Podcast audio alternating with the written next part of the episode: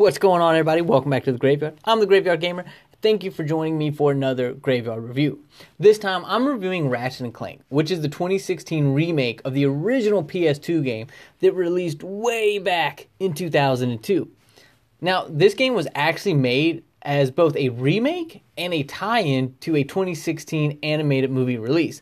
And I'm going to be honest with you, I don't ever remember any kind of trailer, any kind of preview, anything for that movie. But as far as this actual Ratchet and Clank series go, I've said it before. I've never played one of their games before. Honestly, I kind of wrote them off as kiddie platformer games, like Sony's version of the Mario games from Nintendo, like their next step after Crash Bandicoot. However, with the upcoming Ratchet and Clank into the Nexus coming for the PS5 looking so good, I decided, you know what, if I got a chance to play Ratchet and Clank, I'm gonna play Ratchet and Clank. So that brings me to my first ever Ratchet and Clank game. Let's start this review off by just going and putting this out there.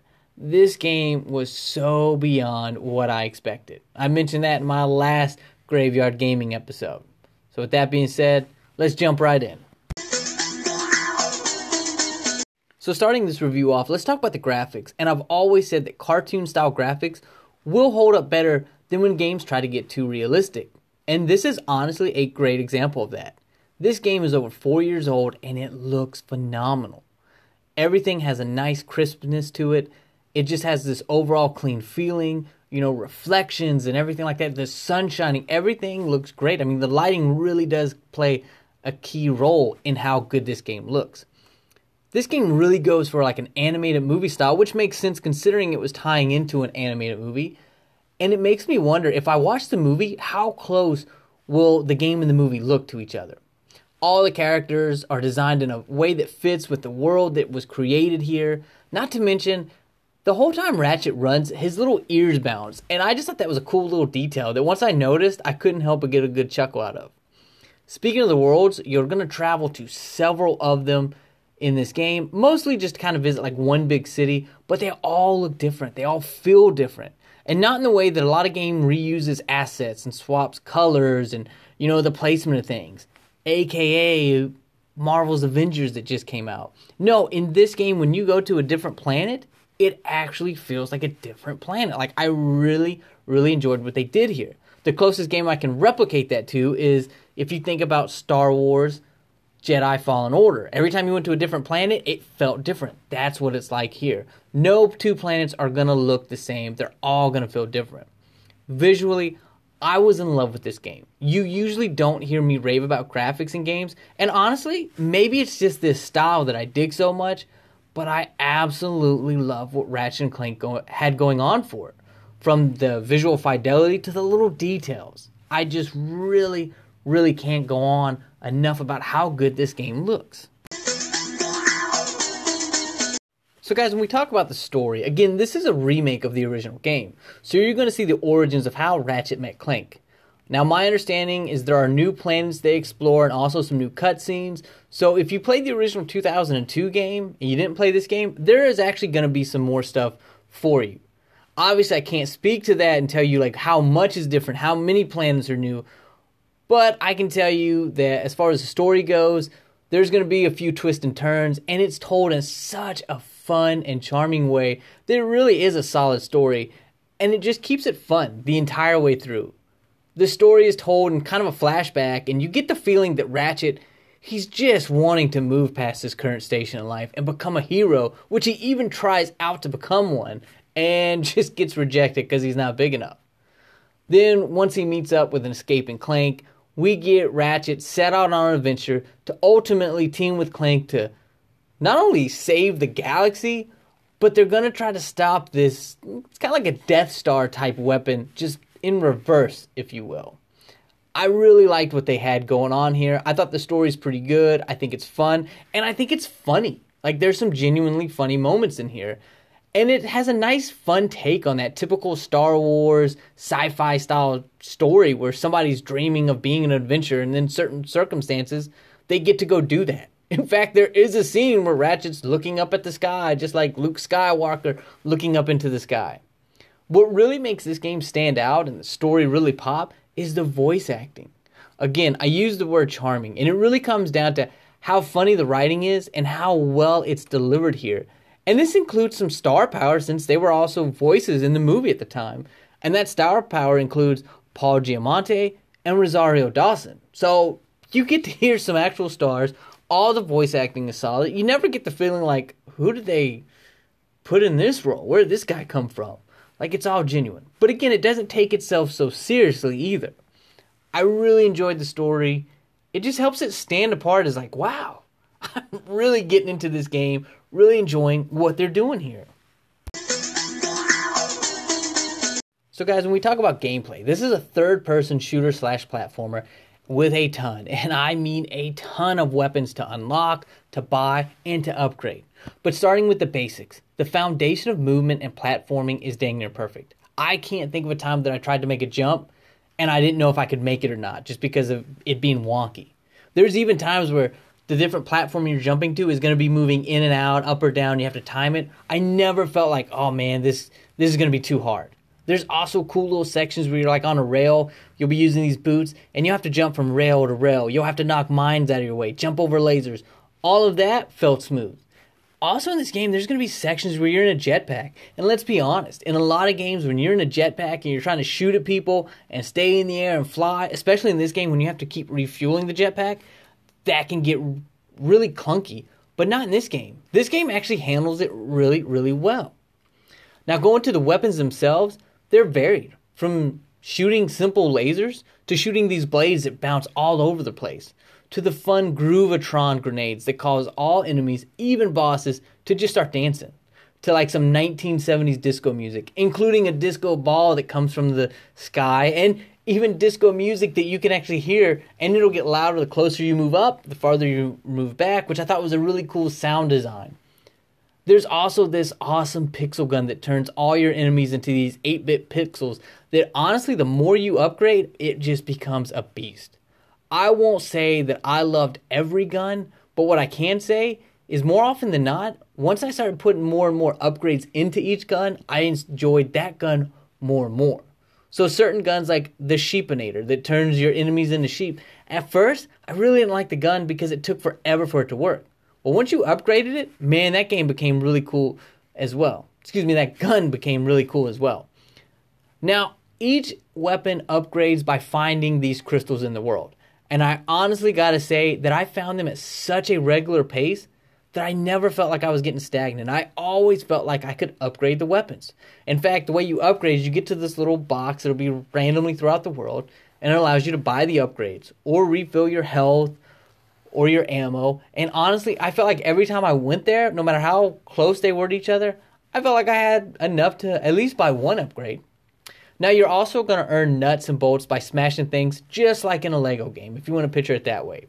These things go towards buying new weapons or refilling your health and ammo. There are also crates out there that you just smash that are just health and ammo. Now, what I really like about this system is unlike the Lego games I mentioned, the different items, they never disappear, forcing you to try to run toward them, especially in a hectic battle. They usually fly towards you on their own, or they stay on screen until you can get to them.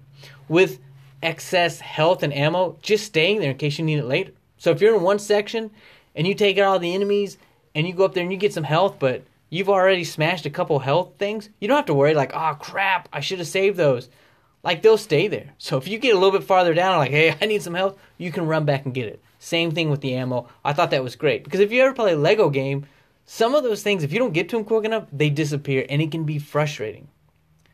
I will say there are a few times during those hectic encounters that there would be so many nuts and bolts flying through the air. On one hand, it'd be really impressive because the frame rate doesn't drop. But on the other hand, it could lead to a very cluttered screen, especially when you get to a brand new area with a bunch of crates around, a bunch of smashable items, and a bunch of enemies. Man, you can hit something and just your whole screen is just stuff flying at you. I will say, and I mentioned this in my last Graveyard Gaming episode, my trophy of the month was for collecting all 60 brains on a certain level. Trust me, you're going to want to do that for the weapon you receive. It's going to help you when you want to smash multiple crates at once, and also allowing you to get more nuts and bolts from farther away without having to run to them. Also, I mentioned bosses, and yes, Just like an old school game, almost each planet, or really level if you want to call it that, has a boss to clear at the end.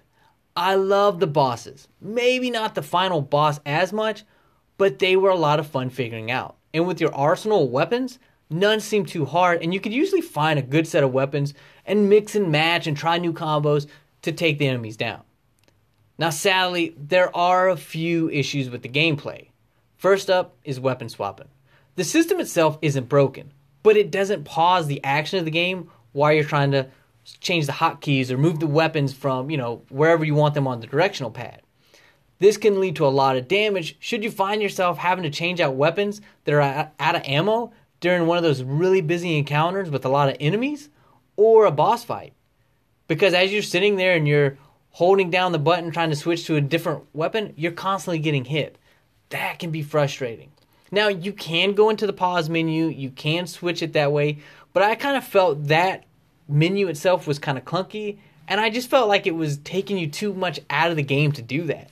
When honestly, just simply pausing the action as you were holding down the hotkeys would have really went a long way here.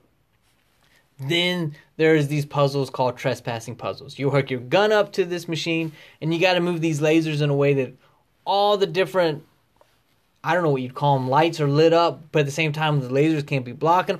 I'll be honest with you, about the time I figured, or at least I thought I'd figure out how to make these things work, I'd get to the next one and I'd be scratching my head and just frustrated. I made it to one of the last levels of the game, and I just was like, screw it, I'm using the hack that the game offers you. It's an option. I did it, even pops up telling you, hey, if you do this, you're kind of screwing yourself out of any trophies. But I had to do it because it just it wasn't going to work. I wasn't going to get all those trespassing puzzles on my own anyway. So I didn't earn that trophy. To me, they're just not well done. They're overly complicated and they're just not fun. They kind of break up the fun that you might be having. I also got to admit that the ship controls were a little clunky in the segments we get to use them. They felt like they were they just needed some some fine tuning and they could have been the highlight of the game because they're actually really cool backdrops or really cool sequences. It's just man, if they let you turn a little faster or have a better chance of shooting the weapons and hitting some, I, I, I don't know, man. They just could have used a little bit more tightening. But as they were, they just came up just short. And lastly, I gotta say the hoverboard races, they're not bad, but I do feel like those could have been tightened up as well. I think a lot of players will notice the first two out of three laps. Doesn't matter what you do, you're gonna be behind. And then that third lap, it's really where the race begins because then you'll start passing people but I also found it so easy to fall off the track. I found it so easy to miss things. I, I don't know. I just wasn't a huge fan myself.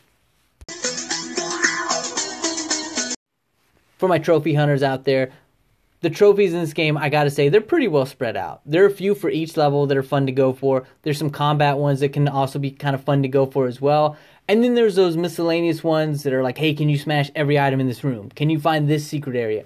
I thought those were pretty cool. Now be aware there's a challenge mode in this game, which is really just fancy talk for New Game Plus, and the game does want you to play that because not only is there a trophy set for that, but you're not to upgrade your weapons fully until you play through that mode as well. So you're looking at two playthroughs if you want to get a platinum, but the game's a lot of fun.